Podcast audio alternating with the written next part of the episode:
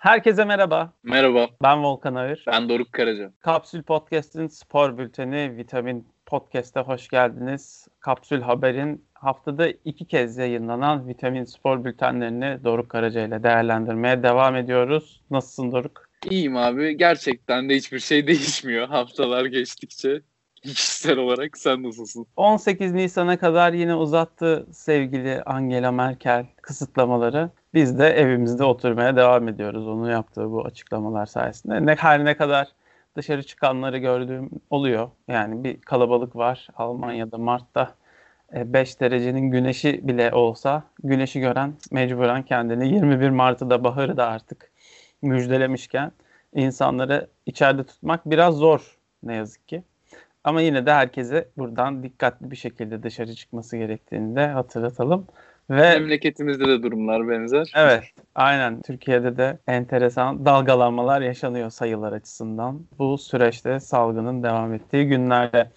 Dünya Kupası elemeleri başlıyor. Daha önceden gelen haberlerimiz vardı. Daha önceki bültenlerde mesela Güney Amerika Dünya Kupası elemelerinin çeşitli salgın kısıtlamalarının uygulandığı ülkelerde hem ulaşım hem de yayılım gerekçeleriyle iptal edildi, ertelendi önümüzdeki aylara ama Avrupa elemeleri tüm hızıyla, tüm heyecanıyla Heyecan dorukta. bu e, mücadeleye ama öncesinde bu konuda çünkü Dünya Kupası Katar'da e, oynanacak. Katar'la ilgili birkaç haftadır gelişmeler var.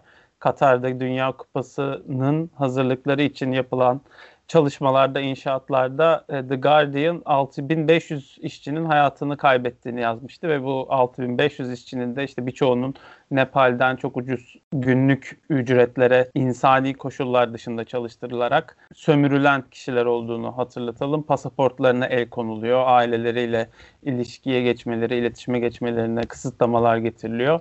Uzun sürelerdir de aslında üzerine gidilen ve zaman zaman birçok insan hakları derneğinin de ses çıkarması gerektiği konusunda FIFA'yı uyardığı bir olaydı. Tabii ki Dünya Kupası tekrar gündeme gelince bu sefer Uluslararası Af Örgütü bir mektup yazdı FIFA Başkanı Gianni Infantino'ya.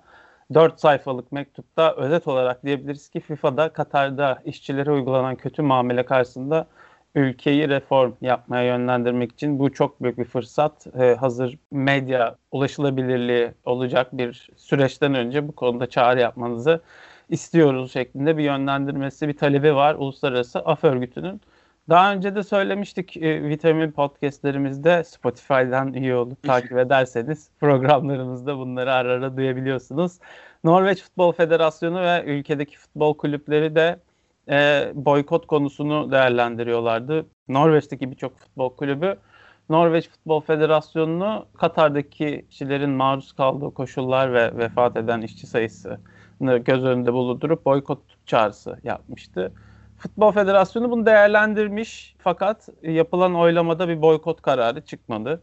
Onu e, öğrendik Norveç basınından. Federasyon da boykot kararının olası sonuçlarını araştırmak üzere bir komisyon kurmuş. Hı hı. E, ve bu gelişmeleri e, araştırmak, yani Katar'da yaşananların hakkında yazılan raporları derleyip toplayacakları bir rapor hazırlayacaklarmış.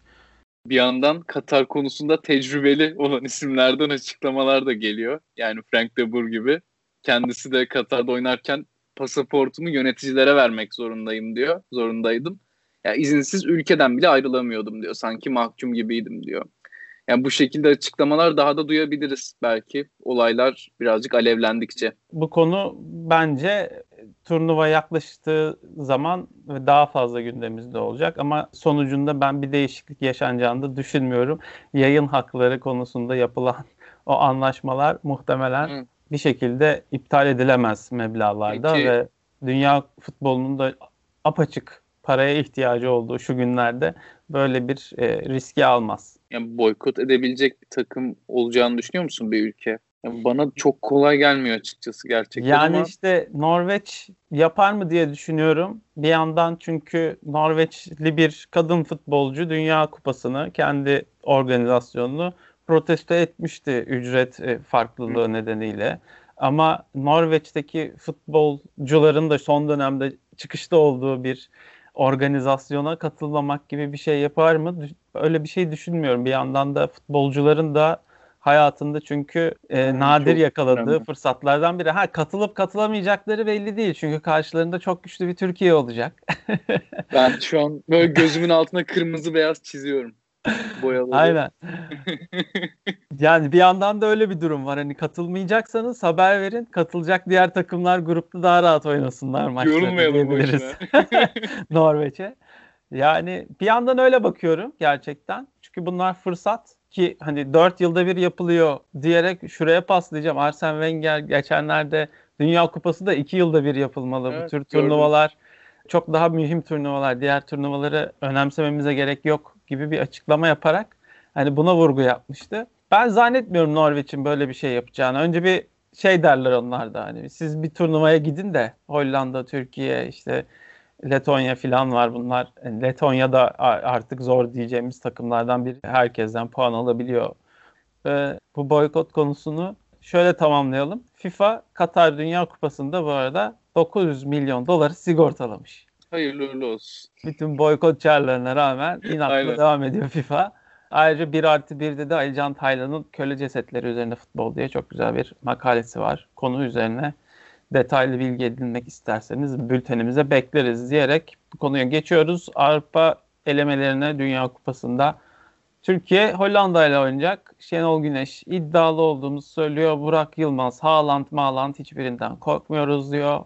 Frank de Boer'ın yine senin söylediğin açıklamalarının devamında bugün yine maç öncesi yani dün maç öncesi yaptığı açıklamalardan da o da Türkiye'nin tarafsız sahada oynayacak olması bizim için avantaj olacak gibi bir açıklaması var. Yine aynı basın toplantısında da Jorginho Wijnaldum önemli bir noktaya parmak basıyor. Sahada ırkçılık olursa hep birlikte tepki göstermeniz gerek. Tek başınıza bununla mücadele edemezsiniz diyor. Son dönemde yine çok arttı. Bir önceki bültene dönersek Glasgow Rangers'lı Kamara e, geçtiğimiz hafta Slavia Prag maçında ırkçılığa maruz kaldığını söylemişti. Bu da geçtiğimiz haftanın önemli konularından bir tanesi. Kamara'nın ırkçılığa maruz kaldığını da maçın sonrasında basına açıklama yapan Steven Gerrard'dan öğrendik. O da ben Kamara'yı uzun süredir tanıyorum. İngiltere'den tanışıyor onlar. Öyle diyelim Arsenal geçmişi var Kamara'nın.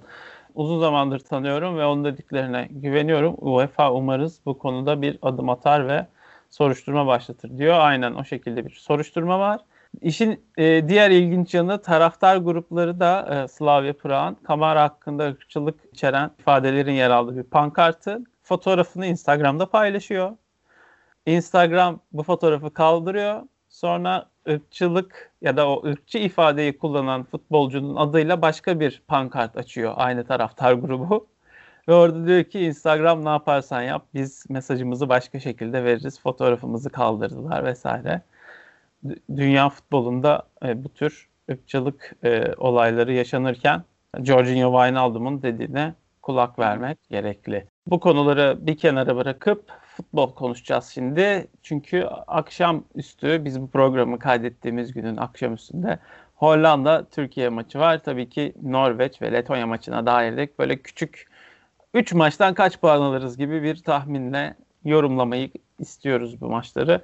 Kadroda da ilk defa çağrılan iki isim var. Halil Akpınar ve Taylan Antalyalı. Nasıl buldun sen kadroyu Doruk? Taylan'ın kesinlikle hak ettiğini düşünüyorum. Ondan dolayı mutluyum.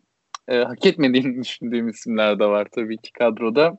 E, neden hala çağrıldığını çok merak ettiğim isimler de var bir yandan. Aynı zamanda kaleci seçimini çok merak ediyorum Şenol Güneş'in bu 3 maçtaki. Çünkü Altay bu sezon gerçekten Fenerbahçe ilk üçteyse bunun tek bir sebebi var diyebilirim neredeyse. İnanılmaz bir şekilde tek başına kurtardığı çok maç olmaya başladı artık. Geri haddinden çok. Uğurcan inanılmaz iyi bir performans gösteriyor. Mert Günok zaten Şenol Güneş'in şimdiye kadarki safe choice'uydu. O yüzden bu üçlü arasındaki tercihini çok merak ediyorum. Forvet e, mevkimizin geleceğini çok merak ediyorum.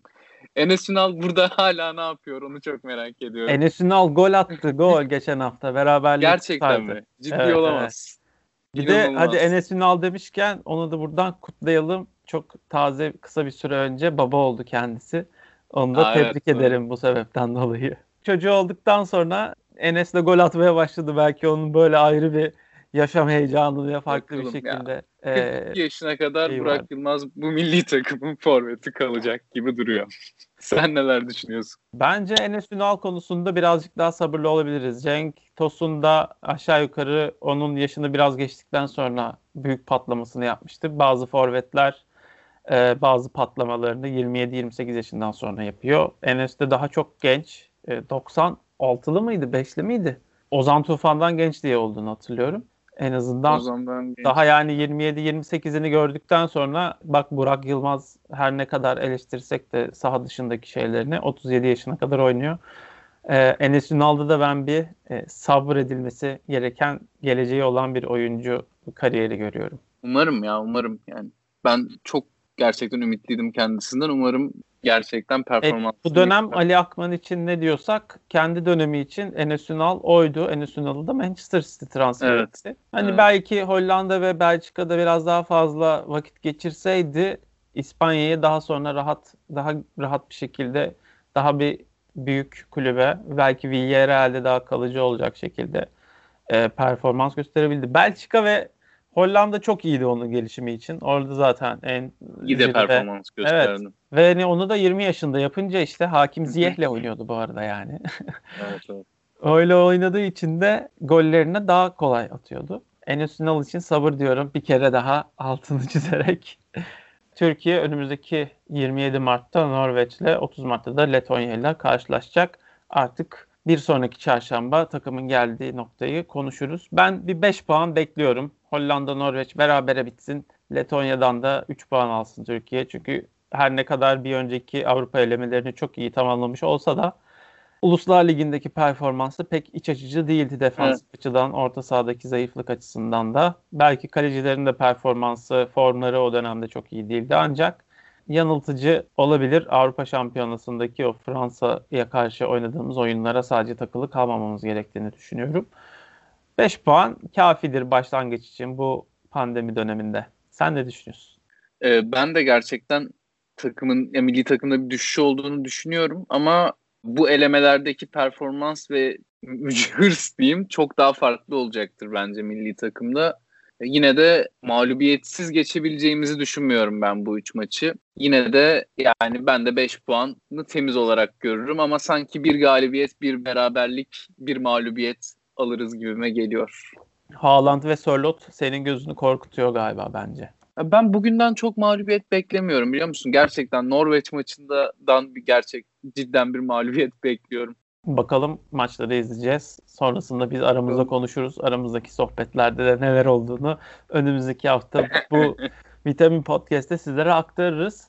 Voleybol için final günleri yaklaştı ve iki günde dört final oynanacak. Biz bu programı kaydettiğimiz günlerde final maçları oynandığını hatırlatalım.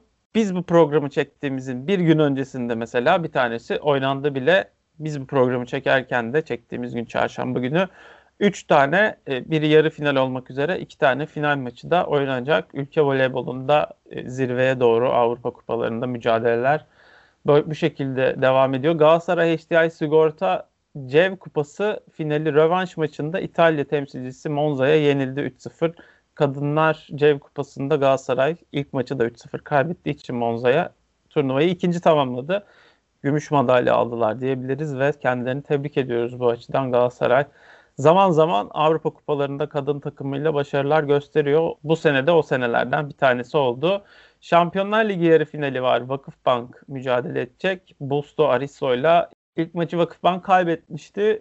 3-1'lik skorla galip ayrılması sonrasında turnuvada finale çıkabilecek Vakıfbank. Sistem 9 Yeşil Yurt. Çarşamba günü bugün kaydettiğimiz saatlerde rövanş karşılaşmasına çıkacak. Voley Alba karşısında kazanırsa iki seti kazanması evet. e, yetiyor kaybedecek olmasına rağmen 3-2 kaybedecek olmasına rağmen Sistem 9 Yeşil Yurt'un önümüzdeki hafta kupa sevincini sizlerle paylaşmak isteriz.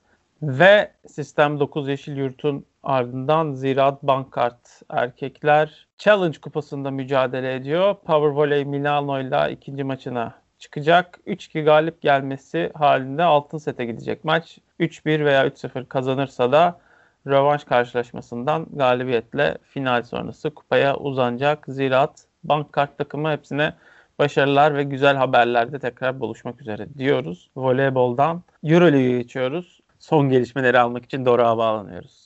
İki takımın da ben gerçekten de playoff yapacağına inanıyorum ama Fenerbahçe'nin önünde çok zorlu bir dört maç kaldı. Olympiakos, Bayern Münih, Barcelona ve Real Madrid karşısında dört maça çıkacak Fenerbahçe. Ya bu maçlardan en az iki galibiyet alması gerekiyor ki ben alabileceğini de düşünüyorum. E, Efes kısmında işler daha güzel gidiyor şu an. Efes 3. sıraya kadar tırmandı. Tabii ki galibiyet mağlubiyet sayıları yakın olsa da diğer takımlarla. E, Efes'in önünde de Panathinaikos, Real Madrid, Baskonya ve Milano kaldı. Maçları kaldı. Efes'in şampiyonluk şansı bence her geçen gün artıyor. Bayern Münih karşısında talihsiz bir mağlubiyet aldılar. Ya bir, bir sayı farklı kaybetti Efes değil mi? Şöyle diyeyim. Bence Efes'in bir yenilmesi kötü olmadı ya sanki. Ergin Ataman ve kadro biraz daha bence bu maçtan sonra hani mağlubiyet dinç tutar derler ya iyidir dinç tutar. Bir gol yemek gibi. Yani bence o kadar da kötü olmadı. Kötü, çok da kötü etkileyeceğini düşünmüyorum Efes'i. Yani bunu Panathinaikos ve Real Madrid maçlarıyla üst üste göstereceklerdir zaten. E, bu, ya bunun tempolarını, hızlarını düşürmeyeceğini. Artık bitiyor. Sona geldik normal sezonda. Playoff ve Final Four öncesi. Ben iki takımımızın da playofflarda olacağını düşünüyorum. Şey görüşümde değişmedi ama geçen haftalarda söylediğim gibi Fenerbahçe'nin Final Four yapabileceğini düşünmüyorum şimdilik. Yani Bekleyip hala göreceğiz. Kalan 4 maçta en azından yapıyor. son 8'e kalması kötü başlayan sezonun iyi bitirilmiş olması sonucuyla yorumlanabilir bir durum da olacaktır Fenerbahçe'de. Ama Fenerbahçe kimle eşleşirse eşleşsin kolay da vermeyecektir yani. 8'e kaldıktan sonra farklı bir motivasyonla takımların çıkabileceğini düşünüyorum. Çünkü evet. orası daha bir rahat motive olunabilecek, daha kısa süreli kendini tekrar şarj edip odaklanabileceğin bir eleme serisi oluyor rakiple. Bir de son 8'e kalmış olmanın getirdiği bir rahatlık ve gurur oluyor. Onun getirdiği özgüvenle çıkıyor sahaya takımlar diye düşünüyorum o uzun maratonu atlattıktan sonra Fenerbahçe daha farklı bir performansla gösterebilir Final Four için. Bu arada basketten NBA'ye atlamak isterdim ama yerelde kalalım istiyorum. Yerel haberlerde. Çünkü Türkiye Budapeşte de düzenlenen olimpiyat elemelerinde e, birçok olimpiyat kotası kazandı ve toplam olimpiyat kotası sayısını 8'e çıkardı. Çok sayıda altın madalya, gümüş madalya var. Hepsini tebrik ediyoruz güreşçilerin. Bir de Paralimpik Atletizm milli takımı Tunus'ta düzenlenen Dünya Para Atletizm Grand Prix'sini 8 madalyayla tamamladı. Kadınlardan 3 altın 2 gümüş madalya var. Erkeklerdense toplamda 3 birer tane altın, gümüş ve bronz madalya kazanıldı. Uluslararası müsabakalar tüm hızıyla devam ediyor salgına karşın olimpiyat oyunlarına doğru da hızlı bir şekilde ilerliyoruz. Geçiyoruz basketbola devam edelim. Basketbolda Cedi Osman'ın takas konusu gündemde. Diğer yandan da Kevin Durant'in New York'lu bir elektronik spor firmasına yatırım yaptığını söyleyelim. Bu tür yatırımlar bireysel önemli sporculardan öne çıkan hamleler oluyor ama takas konusunda önümüzdeki günlerde hareketli dakikalar yaşayacağız gibi gözüküyor. Bir de seri olan sakatlıklar var ki nazar boncuğu takılmasının gerektiği dönemler geçiriyor NBA bu açıdan. Ya kesinlikle e, takas döneminin sonlarına geliyoruz. O yüzden tüm takımlar şu an elini çabuk tutup hemen takımlarını ve kadrolarını tamamlamayı planlıyor. Ya Perşembe günü bitecek diye biliyorum. Yani bu süreçte şu an Bogdan Bogdanovic'den Cedi'ye, Andre Drummond'dan Lonzo Ball'a ya o kadar fazla ismin adı geçiyor ki her şey olabilir şu önümüzdeki günlerde. Cedi için de Golden State Warriors'ın çok adı geçiyordu. Ama muhtemelen Warriors olmayacak gibi duruyor. Aslında mümkündü ama e, yani son yapılan güncellemelere göre görüşmelerin çok da olumlu geçmediğini söyleyebilirim benim piştiyse bildiğim kadarıyla.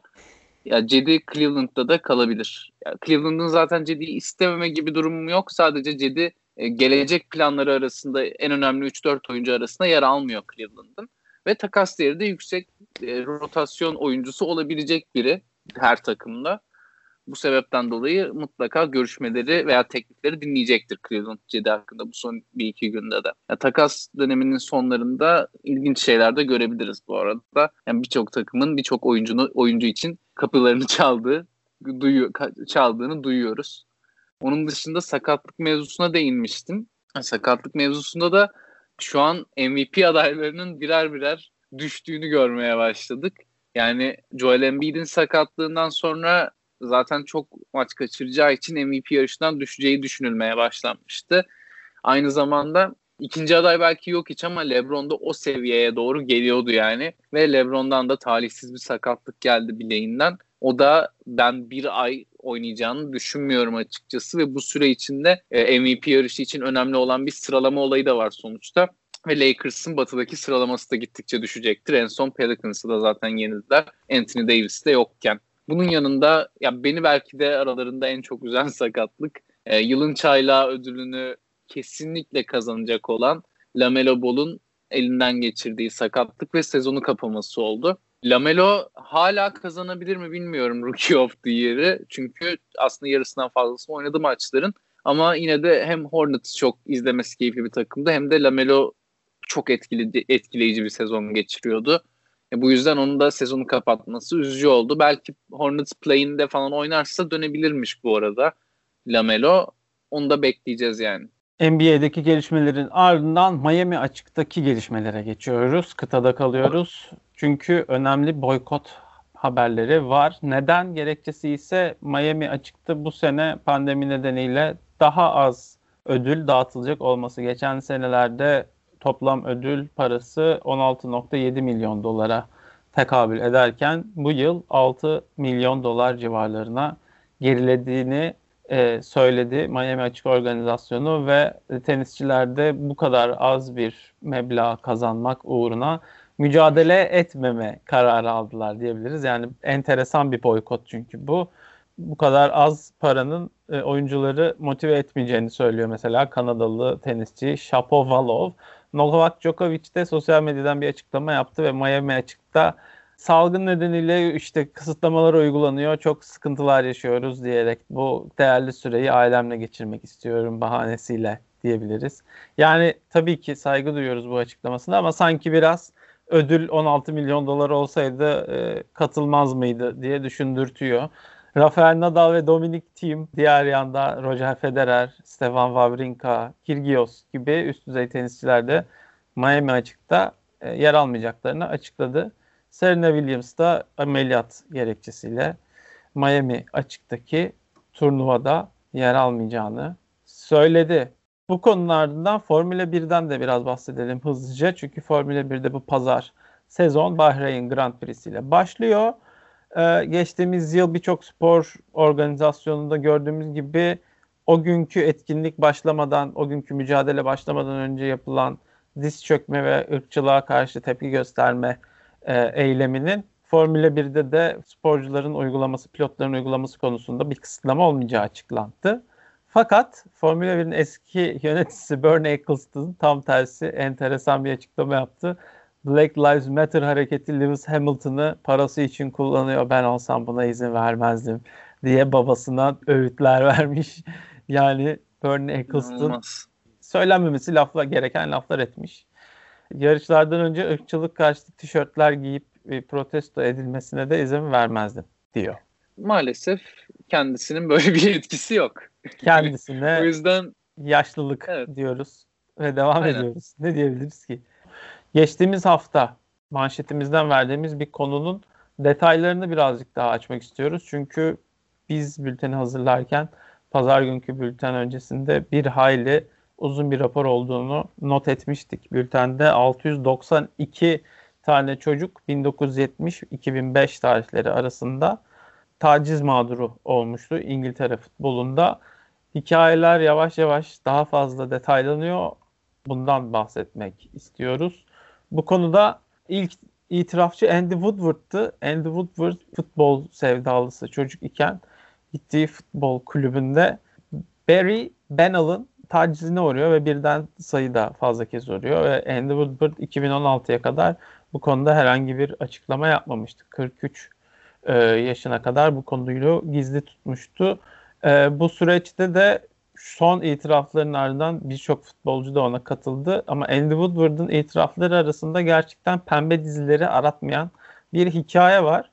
Andy Woodward tacize uğradığı yıllarda Barry Bennell ailesiyle o kadar iyi bir ilişki kurmuş ki evlerinde yatıya kalıyor ve daha sonra ablası, iki yaş büyük olan ablasıyla bir ilişkiye başlıyor Barry Bennell. Daha sonra evleniyor ve uzun bir sürede Andy Woodward'ın eniştesi olarak ve daha önce geçmişte yaptığı e, tacizlerle birlikte onun hayatında yer almaya devam ediyor. Andy Woodward'ın yaşadığı çok Trajik. uzun yıllar so- evet uzun yıllar süren de bir travmatik bir olaydan bahsediyoruz. 52 dosyadan Barry Bennell suçlu bulundu ve 2018'de hapis cezası aldı. 2020'de de 4 yıl daha eklenerek toplamda 34 yıl boyunca hapis cezasına çarptırılmış oldu. Ee, BBC'de yanılmıyorsam futbolun en karanlık sırları sırrı serisinde bir bölüm olarak bu konuya da değiniliyor. Newcastle United'ın e, bir özür açıkladığını, özür yayınladığını söylememiz lazım. Çünkü raporda adı geçen ve taciz vakalarında antrenörlerinin kulüp çalışanlarının yer aldığı belirtilen e, kulüplerden biri de Newcastle United. İngiltere futbolundaki geçtiğimiz haftaki en önemli vakalardan, olaylardan, konulardan bir tanesi buydu. Son olarak şunu eklemek istiyoruz. İstanbul Sözleşmesi'ne Türkiye'den iki spor kulübünden ses geldi. Biri de Fenerbahçe'ydi. Yani Fenerbahçe kulübün kulübü özellikle Türkiye'nin büyük ve köklü camiaları arasında açıklama yapan ilk kulüp oldu. Hatta genel olarak onun dışında da bir eczacı başından görmüştük açıklama. Bir de Darüşşafaka'dan gördük. Onun dışında varsa ben görmedim açıkçası. Ben de görmedim. Ee, yani yine de onlara gerçekten hassasiyetlerinden ve cesaretlerinden diyelim belki de dolayı teşekkür etmek lazım. Gerçekten bu açıklamalar çok değerli açıklamalar. Ee, kesinlikle bu açıklamalar aynı zamanda futbolun veya sporun siyasete karıştığı anlamına da gelmez. Bu konuda da artık yanlış anlaşılmalar mı yoksa karalamalar mı diyeyim bilmiyorum bitmeli ve kulüplerin bu destekleri alkışlanmalı diye düşünüyorum. Ben de sana katılıyorum ve umuyorum ki birçok kulüpte bu kulüpler gibi açıklamalar yapmaya devam eder, tepkilerini ortaya koyar ve fesih kararı henüz daha uygulama geçme uygulamaya geçmesi gibi bir durum olmadan iptal edilir de İstanbul Sözleşmesi'nin yürürlülüğü devam eder. Türkiye'de en çok ihtiyacımız olan şeylerden bir tanesi son dönemde kadına karşı şiddette alınacak önlemlerin devam ettirilmesi. Bu konuda biz de İstanbul Sözleşmesi'nin feshedilmesine hayır dediğimizi iletelim. Bu arada aynı zamanda e, kadın erkek eşitsizliğinden bir korkunç bir örnek Amerika'da yaşanıyor. Tabii ki taciz vakası değil bu ama yine de e, kesinlikle kadın sporuna ve erkek sporuna bakış farkını çok net bir şekilde gösteriyor. NCAA'de yani Amerika'da Üniversiteler Ligi'nde March Madness var. Yani üniversite liglerinin en önemli dönemi şu an basketbolda. Ve kadınlarla erkeklerin şartlarının, imkanlarının eşitsizliği vid- kadın basketbolcuların çektiği videolarla ifşa edildi. Açık ve net söylemek gerekirse. Yani kendilerine servis edilen yemeklerden e, fitness salonlarındaki imkanlarına kadar her konuda inanılmaz büyük bir eşitsizlik var. NCAA bu videoların yayılmasından sonra özellikle Stephen Curry, Kyrie Irving gibi oyuncular da seslerini çıkarınca kadınların fitness salonlarına da ekstra malzemeler ekledi. Yani anca böyle konuşulduktan sonra yaparlar işte. Korkunç. Sembolize etmesi çok çirkin ama yine hani bir erkeğin bağırıp kızması sonrasında bu olayın diğer erkek egemen zihniyet tarafından diz çöktürülmesi bile aslında işin bir içler acısı yanını ortaya koyuyor. Buna da kesinlikle katılıyorum. Aynı zamanda çok daha korkuncu da kadın koçların bebeklerinin de takım kontenjanından sayılması meselesi var. Yani bazı takımlar bu sebepten dolayı teknik ekiplerinin hepsini getiremedi. Ben gerçekten de zaten NCAA'nin çok korkunç birçok özelliği var. Kesinlikle düzenlenmesi gerekiyor şimdiye kadarki birçok geleneğinin ve kuralının. Ama bunun yanında her geçen gün yeni bir eksiklerini daha öğreniyoruz açıkçası. Umarım bu konuda da köklü değişimler olur ve bunların Twitter'da yayılması gerekmez. Artık her sosyal mesele Twitter'dan yayılıp düzeltilmesi. Evet yani Twitter'da gerçekten hani biraz fazla analoji yapmış olacağım belki ama eski antik çağlarda Yunan o meydanlarda herkesin bir araya gelip herkesin her şeyi aynı anda görüp tartıştığı, ondan sonra bir karara vardı. Halk oylamasına, kamuoyu yoklamasından sonra o, o anda o nabız neyse ona göre kararın verildiği bir dünyaya dönüştürdü bütün bu konuların tartışma alanını. Birazcık enteresan görüyorum her konunun gerçekten Twitter'a düştükten sonra, Twitter'da tartışılmaya evet. başlandıktan sonra e, önüne bir çözüm üretilmesi, bir engel olunmaya çalışılması konusunu hayretler içerisinde içinde bulunduğumuz günleri takip etmeye, gözlemlemeye devam edeceğiz. Vitamin Spor Podcast'inde bu haftalık da bizden bu kadar diyoruz. Bültenlerimize abone olmak için kapsül.com.tr'ye uğrayabilirsiniz. Önümüzdeki podcast'te görüşene dek kendinize iyi bakın. Görüşmek üzere. Vitamin